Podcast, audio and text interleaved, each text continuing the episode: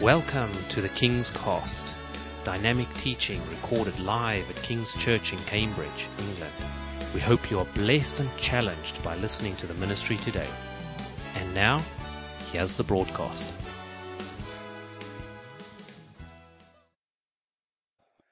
Uh, We're going to read together the whole of Ezra chapter 1. It's not all that long, but it does help us to understand where we're heading today.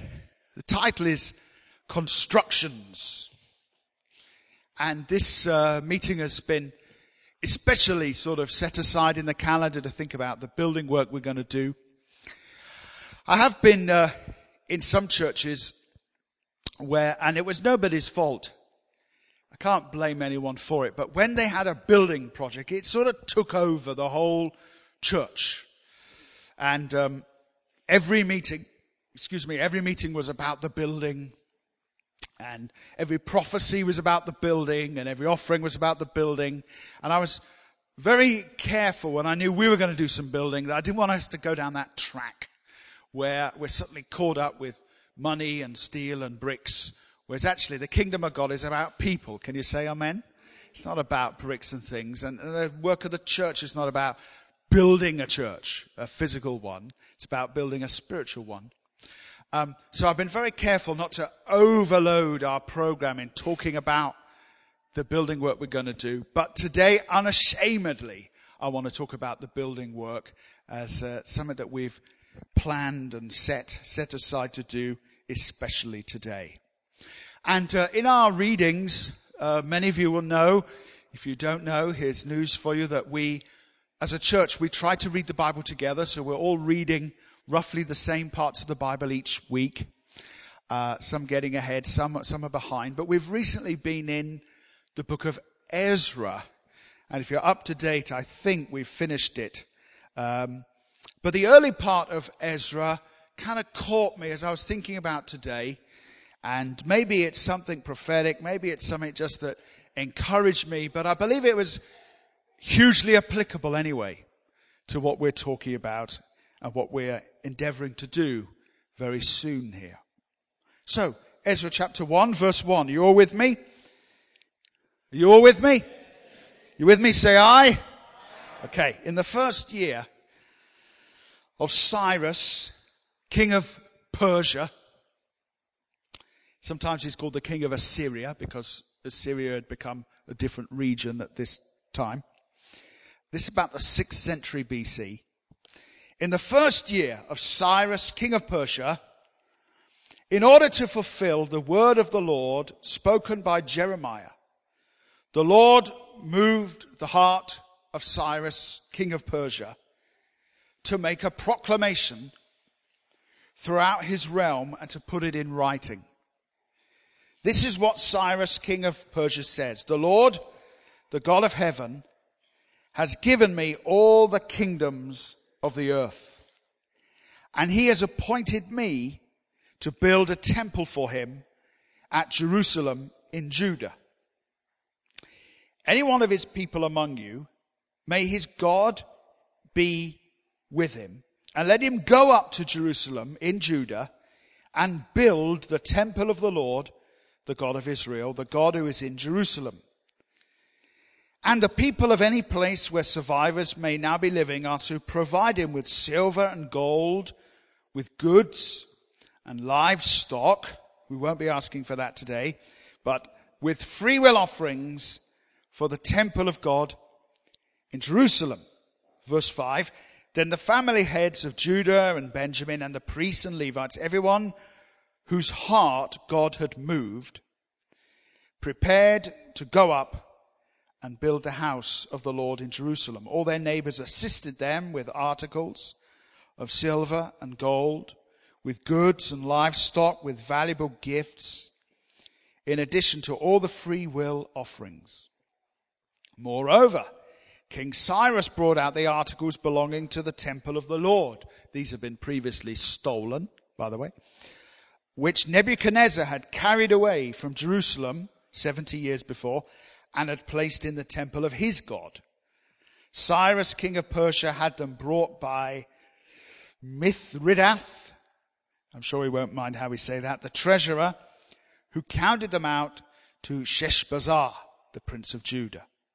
This was the inventory. You may have it in your Bible different ways, but gold dishes, 30, silver dishes, 1,000 of them, 29 silver pans, 30 gold bowls, 410 matching silver bowls, other articles, 1,000, and other things because in all there were over five, there were 5,400 articles of gold and of silver.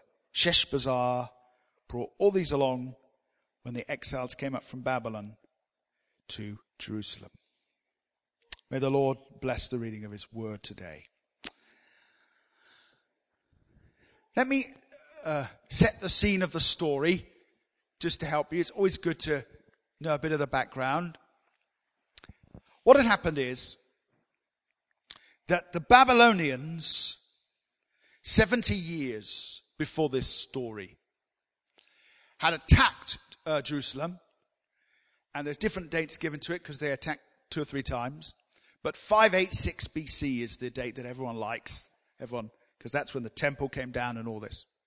So in 586 BC, the 6th century BC, the Babylonians came and they attacked Jerusalem and they took a whole load of them away. Of course, they killed a lot of people, knocked down the walls, and Nehemiah has to build them later. Knocked down the walls, knocked down the temple, and took a load of the people from Judah into exile back to Babylonia. As you know, kingdoms come and kingdoms go. And so after 70 years, uh, Babylonia, in terms of being a massive empire, was sort of no more and was replaced by the Persian Empire, of which King Cyrus was in charge. And what's happening in the story is that King Cyrus has made a decision that he's going to let all of the people that the Babylonians had taken away.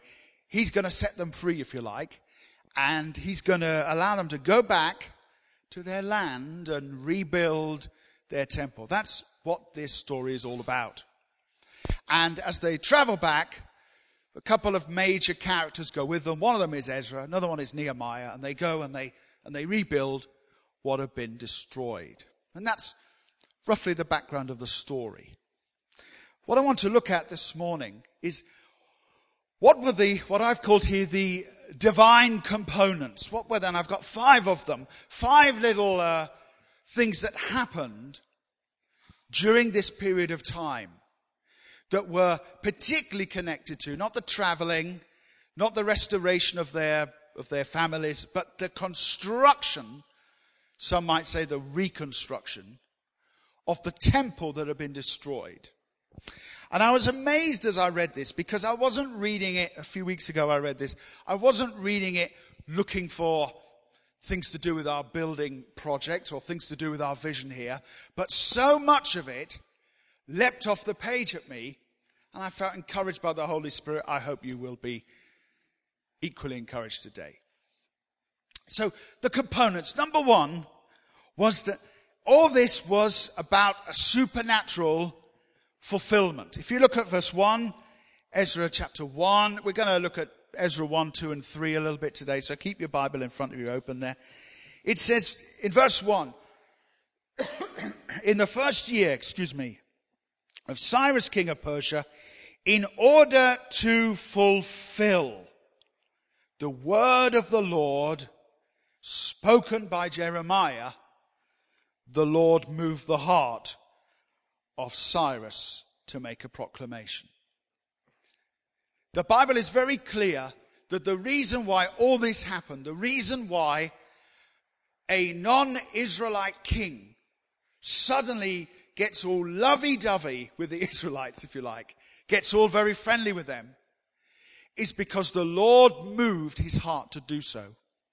But more than that, it was in order to fulfill a prophecy given by Jeremiah uh, many, many decades before. Jeremiah had said, the Babylonians are coming.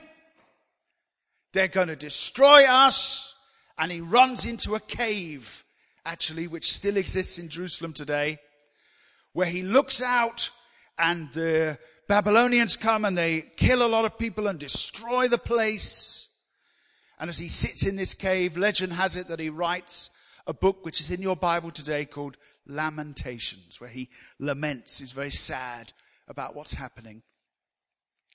But he had said this, that this terrible disaster's coming, but in 70 years, you're all be coming back again. Or those that were still alive would, would come back again. And it was fulfilled exactly as he said it would be. We know, by the way, that this literally happened. You can leave this place today, go down to the British Museum in London, where a little, a very odd sort of cylinder is there. It's called the Cyrus cylinder. It is in the British Museum today. And this uh, information is all written on it, not by a Bible character, but by a secular character. That Cyrus was going to release people to go back to their homeland. That's not just in the Bible, it's on a piece of archaeological data, if you like. And you can go and see that today. It's not so very far from this room. But all this happened to fulfill the word that God had given to Jeremiah. Let's talk about a building project for a moment. A building project can be quite a terrifying thing to do. Because it would be so much easier to just leave things as they are. It's cheaper. it's less hassle. It's a bit more of a quiet life. But, but one has to move with what God is speaking about and what God is saying. About a year ago, I, uh, or maybe a little less than that, I told you of how one night I was, and go back many years ago, maybe even four or five years ago, but I was disturbed in the night. No dreams then about chocolate, but quite disturbed in the night. I got up, and as I was just lying, sort of sitting, lying on the edge of the bed, the word of the Lord came to me in that bed. The Lord said to me, I want you to, I want you to put a floor through the existing building. It was, very, it was extremely clear. I got up out of the bed. I sort of walked around the bedroom. Jane was there snoring away, you know. I can say that because she's at Sunday school. Uh, if she was here, I'd say Jane was there sleeping quietly. But Jane was there, you know, sleeping away. And I stood up in the room, just in the presence of God, aware that the word of God had come into the bedroom. And uh, I, I never forgot it. I told her about it. I mentioned it to um, a couple of others, but uh, but that nothing seemed to be the right time. We didn't, certainly didn't have any money at that time as a church to even consider such a project as that. And so it is a, it's stunning to me, stunning that we are where we are today, thinking about maybe in a short space of time that this work could begin. So if I was going to advise a church on a building project, this would be the very first thing I would say. Is it what God is calling you to do?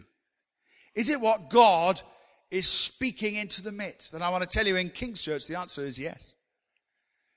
Terrifying though it is, the answer is yes. All the labor that's going on behind the scenes right now, that because many people are, uh, you don't know anything about it.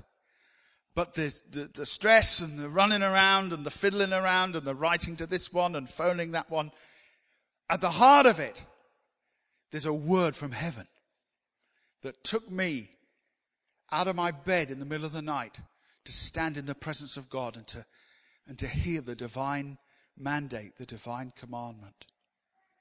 God said He wanted us to change this place, and that's what we're going to do. So, the first part of a building program shouldn't be, and I'll come back to this at the end, but it shouldn't be for, for our own pleasure or our own glory or fame or any other reason you might as a church, want to do something a bit more spectacular. It's not even so we can meet the needs of people. You might think that was priority one, and that's pretty high. But actually, the very first reason is because the mouth of the Lord has spoken it. In order to fulfill the word of the Lord through Jeremiah, these things came into being. Number two, supernatural fulfillment. Number two, secular resource. Well, we like that a lot. The Lord moved the heart of the king of Cyrus. And this is what the king of Cyrus did. He did much more than just say, go do it. He got out his checkbook. And a royal checkbook is a good checkbook. he says here, what are we looking at? Verses 2 and 3 here. The Lord, the God of heaven, has given me all the kingdoms of the earth. He has appointed me to build a temple for him. That's what the, if you like, the non-Christian leader said. The Lord has appointed me to build a temple for him. Any one of these people may go up to Jerusalem in Judah and build the temple of the Lord. And then you see in verse 7, uh, he brings out all these articles. He wants to pay for it as well. What a wonderful king. I'd vote for him if you vote for kings. And then if you go over to chapter 6, just go a bit further in the story, will you? Ezra chapter 6. And you'll see this all the way through. It was the, it was the, uh, this new empire, this Persian empire they got out their checkbook and they wanted to pay for it. I mean, it really is a miracle. Not even Jeremiah had dared to prophesy about that. Isaiah mentioned Cyrus by name, but not, but not Jerry. But Ezra chapter 6 and um, verse 8, and this is the, um, the governor speaking. And he says, Moreover, I hereby decree what you are to do for these elders of the Jews in the construction of this house of God, the expenses of these men are to be fully paid out of the royal treasury. God moved upon them to spend their money. This secular group, if you like, were moved to spend their money. And then just come down to, what is it, the final verse, I think, verse 22. And it's, this is how the people responded. It says, for seven days, they celebrated with joy this, these feasts because the Lord had filled them with joy by changing the attitude of the king of Assyria. That's still, that's still Persia there, by the way. So that he assisted them in the work on the house of God, the God of Israel. So the first stage of their building program was a word from God. Supernatural fulfillment. The second one, uh, secular favor or secular resource. These people who didn't love God decided that they wanted to help them pay for it. Well, if you've been in this church for a few months, you know exactly where I'm going with this, don't you? What a joy we had just a number of months ago, just sitting in this room and telling you that our local authority here had got their checkbook out and they were going to help us. We went into that meeting and I stood there like the worst kind of candidate for Dragon's Den, hoping I had some of the figures in my head. I knew that Jean Louis had them in his head, but he was sitting 30 feet behind me. And I knew Phil knew about the, uh, about the diagrams, but it, there I was at the front. They're all like looking at me. And to my amazement, they suddenly all wanted to have a coffee break. And within three or four minutes, it was just all voted through. Thank God for caffeine addiction.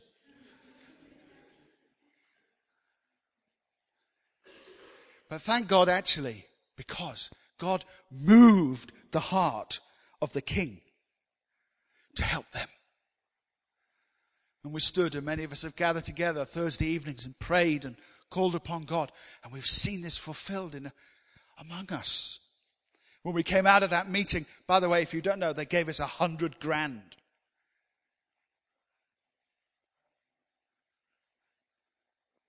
As we came out of that meeting, I, I was a bit stunned. Did that really happen? You know, was it like the revels? Is it a dream? Jean Louis jumped to the car with me. It was raining, I remember. But you know, you know when you're so happy you don't mind being wet. You know, that's really happy, isn't it? When you're walking in the rain and you don't care. You know that something good must have just happened. I was a bit dazed as well. I was probably, if I'd been taken to Addenbrooke's, I would probably would have been in shock. They tested me out. And Jean-Louis wanted to lead a chorus with me in the car. I couldn't even sing. Let alone see out of the windscreen, I seem to recall. But praise God. Praise God, this has happened among us. And, and, and, and you are part of this journey with us. So, number one was the, the word from God, the supernatural fulfillment. Number two, God released to them secular resources. If God allowed the children of Israel to carry out of Egypt the gold and the silver of Egypt, and now God permits them to be blessed by secular authorities. You can relax because it must be okay for that to happen then. And we don't have to take their check and we don't have to pray over it. We just have to spend it. God has been amazingly good to us. Number three, sacrificial offerings. Okay, the bad news was for, for Ezra's day and for our day that not everything got paid for by the king's check. And that's true today. And it was true then. Ezra, back to chapter one, where we read about how they were going to uh, give. It says in verse four, and the people of any place where survivors may now be living are to provide him with silver and gold, goods and livestock, with freewill offerings for the temple of God in Jerusalem. And then another couple of verses I spotted when I was reading it again last night, chapter 2 and verse 60, verse 68. Ezra 2 and 68. When they arrived at the house of the Lord in Jerusalem, some of the heads of the families gave free will offerings towards the rebuilding of the house of God on its site, according to their ability. They gave to the treasury for this work, and it spells out what they are 61,000 drachmas and 5,000 minas, 100 garments, etc. I want to say two things about that.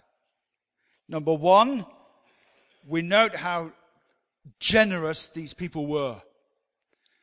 They were generous because they believed in what they were doing.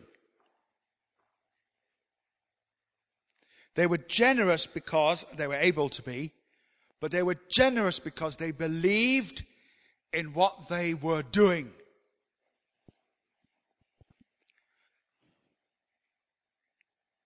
And by that I mean they gave the money to the Lord. I've uh, been in churches, some of you have been in these churches too, where this enormous pressure is placed upon people to give. And uh, dramatic music is played, smoke comes out of the side. And someone says, the first five people to the front will receive. And it's really just a load of nonsense. If you will send in $68 today or $58 today, you can receive the blessings of Isaiah 58. You know what I wonder? I thought, what would happen if I only sent in $54 or 52? It's just, uh, it's just a lot of nonsense. Then, of course, they discovered live on TV that $58 uh, in, in terms of English pounds was less or more, and people get a bit fraught. How are we going to do the exchange? You end up just finding out from you, oh, I gave $58, but it's really only 41 pounds. I don't like Isaiah 41. Anyway, have a think about that. The people didn't give because they were compelled to. The people didn't give. I love what the message says. I think it's 2 Corinthians 8 or 9, where in the message version, Paul is talking about that they should give to the work of the Lord, but he said, We're not going to give you sob stories or twist your arm behind your back. And I kind of like that. Why did the people give? Why did they give all this stuff that they had? They gave it because they believed in what they were doing. Not because there was any pressure on them. Not because they were promised anything back from it. Did you hear what I just said? Ezra didn't leap up and say, Now look, if you give me 5,000 minas today, you're going to have your name inscribed on a little gold plaque on the door. Not at all. No multicolored handkerchiefs were sent to anyone as a result of their money.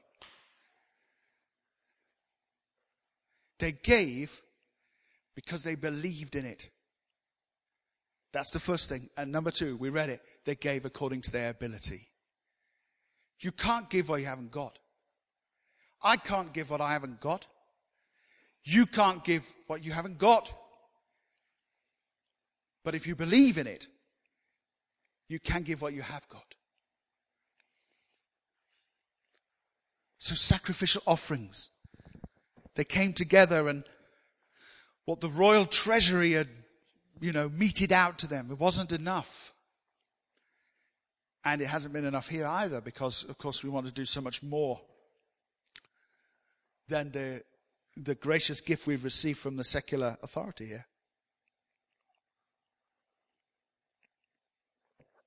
As I'm recording this today, it's the 30th of October. We need something like just short of £40,000 to, to complete where we're going. We have about £155,000 we have now but we need just short of 200,000. The people gave because they, they believed in it. Number four, skilled laborers. Look at chapter 3 and verse 7. It says, Then they gave the money to the masons and carpenters and gave food and drink and oil to the people of Sidon and Tyre. So they would bring cedar logs by sea from Lebanon to Joppa as authorized by Cyrus. What do they do with the money? Well, they, all these bits of gold and, you know, you know, what do they do with it? They didn't put it in a big glass case. Look at it. They converted it into money and they gave it to skilled laborers to do the work.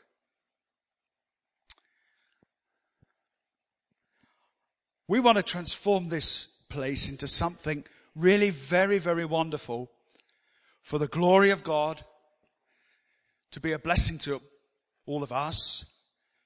Moreover, to be a blessing to the people who are coming in the future, and particularly to younger people and children who currently have to go on a walk every Sunday, as you, as you know. We want to do something that will be for the honor and glory of God. But in order to do that, we need to convert the money and give it to skilled laborers to do. And that's what these people did.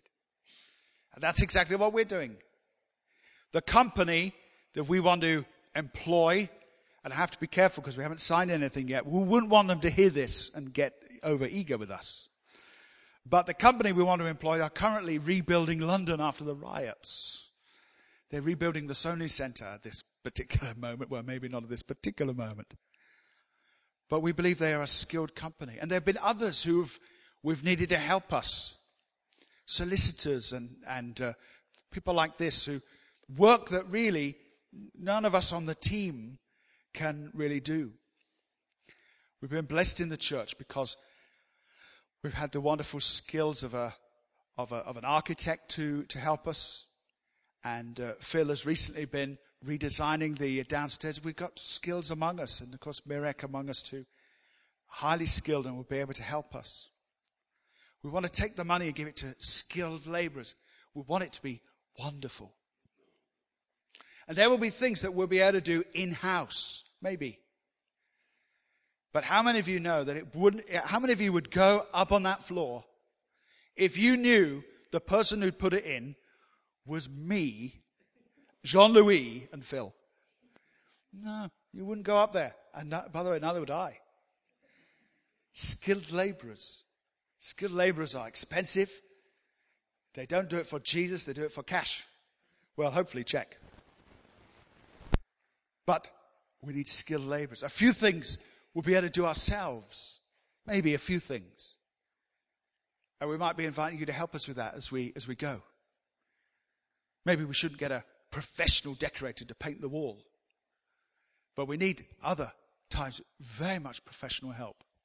And that's what they did. They gave it to these skilled laborers. They gave it to others who brought in the stuff from across the land. In fact, that's how the original temple was built as well. So we need to do that. And finally, divine components for a building project. The final one was the shout of praise. Go to Ezra chapter 3, and we'll pick it up in verse 10. Ezra 3, and verse 10.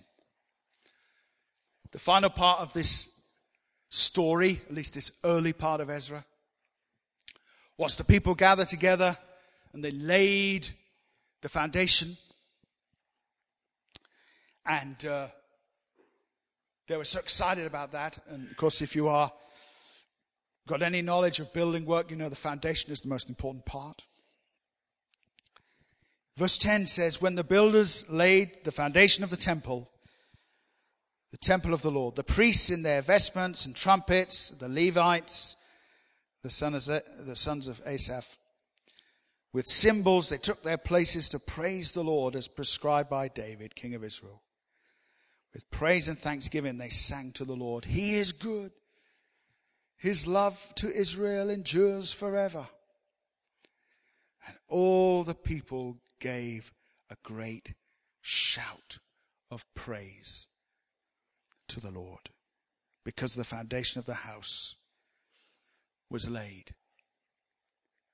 So the first thing about this is that it was all about laying down that foundation, not just of bricks and mortar and cement, but of praise. We want this to be a house of praise. But there's something that happens on this first, if you like, it's their first worship service on the land. Think of it in our terms as the first meeting in the new venue, because that's a bit like what it was. Maybe they didn't quite have a nice roof, but uh, it was the first meeting in the new place. And listen, I've seen the plans. When you walk in here and it's finished, you are going to absolutely love it. This lower floor, and we're still thinking about all this and still going to refine all this. Most likely there'll be a couple of rooms down here and then a much bigger space somewhere around here where we can have social time together and, and, and other rooms that the uh, community can use and Sunday school can use. And then there'll be a beautiful lift in the corner, which you're not allowed to use unless you're disabled. You can't pretend. Don't show up with a stick. I need it. No, you have to come up the stairs. And uh, the stairs will just be in the side here. And this whole upper part will be a big or bigger worship room. So our capacity for worship will be bigger. You understand that? Because it will encompass the back room as well in terms of size. And I tell you, we're all going to gather together. Don't ask me when, but sometime soon we'll gather together. The work will be finished.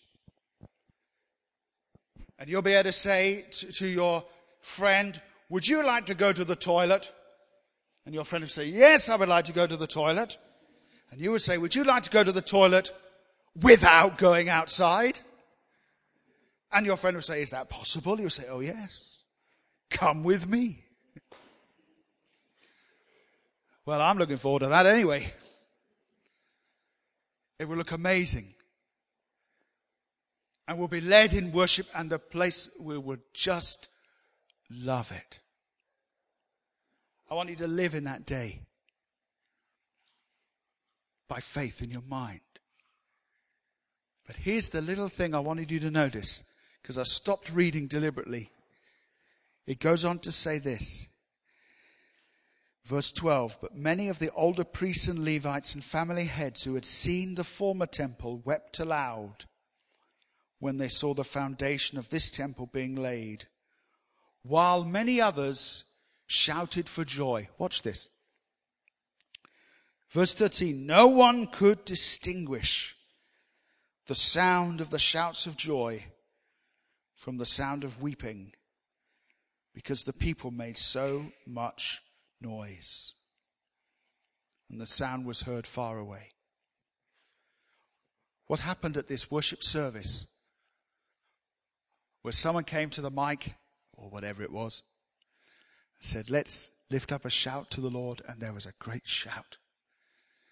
And we'll do something similar up there sometime soon.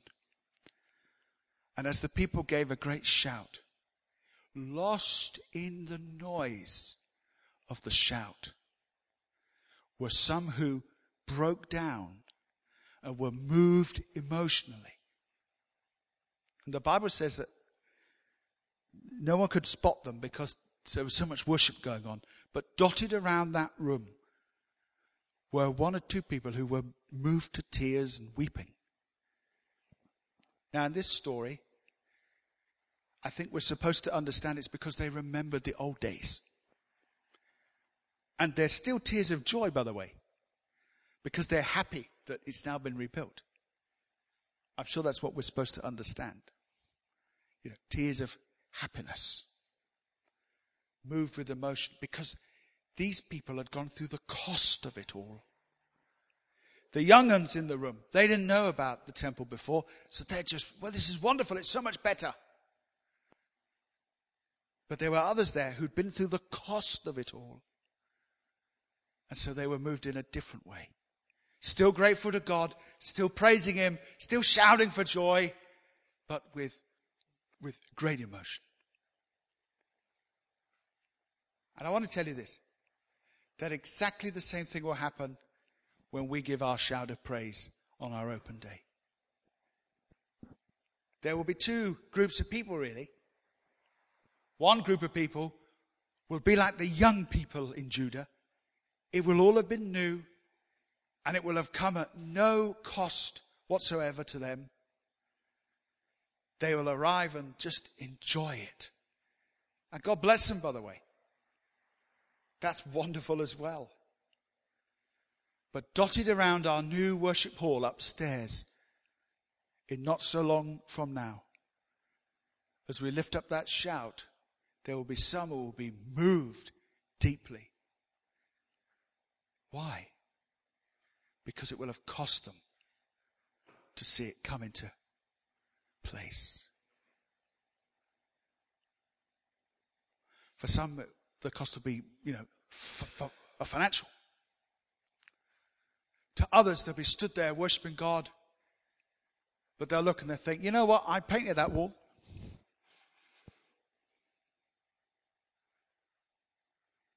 To some, they'll think, I, I helped to, I helped to design that, that, that, that bit.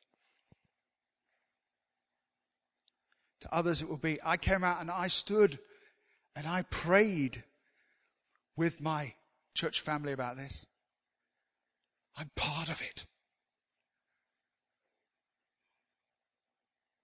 All the glory will go to God, believe me. I'm not talking about pride. I'm not talking about stealing the glory from God. But God moves upon the hearts of people, and then they move, and it's people who put it together. I want to invite you to join with those in that second group who will be able to say, I was part of making this aspect of the will of God come to pass. And whether you're sitting here today or whether you're hearing this now in your iPod or listening to it on your computer at home, wherever you are listening to this message now, I encourage you to think about being part of that second group. Because many hands will make light work. Some will be able to say, look, I was part of this, or I stored this stuff in my garage. You know, you see that set of drums up there? They were in my garage all summer. Didn't tell my son though. Or you see that, that thing there? I, I helped move that. Your fingerprints are on the project, you see. And, and many others will say, thank God I released my financial gift to enable this to come to pass. So there you go. These components of this construction supernatural fulfillment, secular resource, or secular favor, if you like. We've experienced that. Sacrificial offerings, which in turn paid for skilled labor. And finishing as it ought to be with a shout of praise to God because everything is for His glory. Thank you for listening, and we trust that the Word of God has inspired you today. For further information about King's Church, or to access our large archive of other recordings, go to www.kingscambridge.org. If you're listening on iTunes, we would love you to leave us some feedback. God bless and goodbye.